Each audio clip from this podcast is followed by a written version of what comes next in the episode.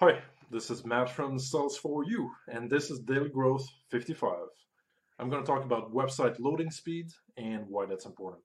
So I've discovered that 47% of people expect your website to load in less than two seconds, and 40% of people will abandon your website. They will bounce off of it if it loads in more than three seconds. So when we built the Beaton & Co website, at first the homepage was pretty slow to load. It's a pretty heavy website. It has a lot of images and content, and the homepage is pretty long.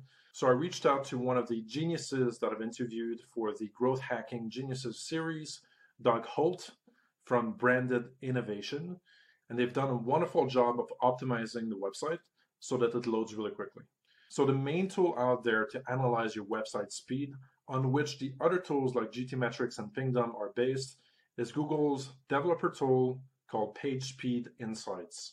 So for Beaton, we looked at the score before and after.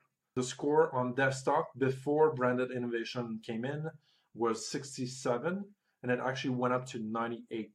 And on mobile, it went up from 56 to 97.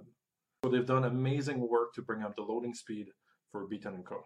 Keep in mind that loading speed is one of the factors for SEO. There are multiple others, but it's definitely one of the most important. I'm going to put the link in the description to Google's PageSpeed Insights tool, as well as GTmetrix and Pingdom, so you can go ahead and test your website. And let me know if you need help to increase the loading speed of your website or do some other SEO, and I'll put you in touch with Doug.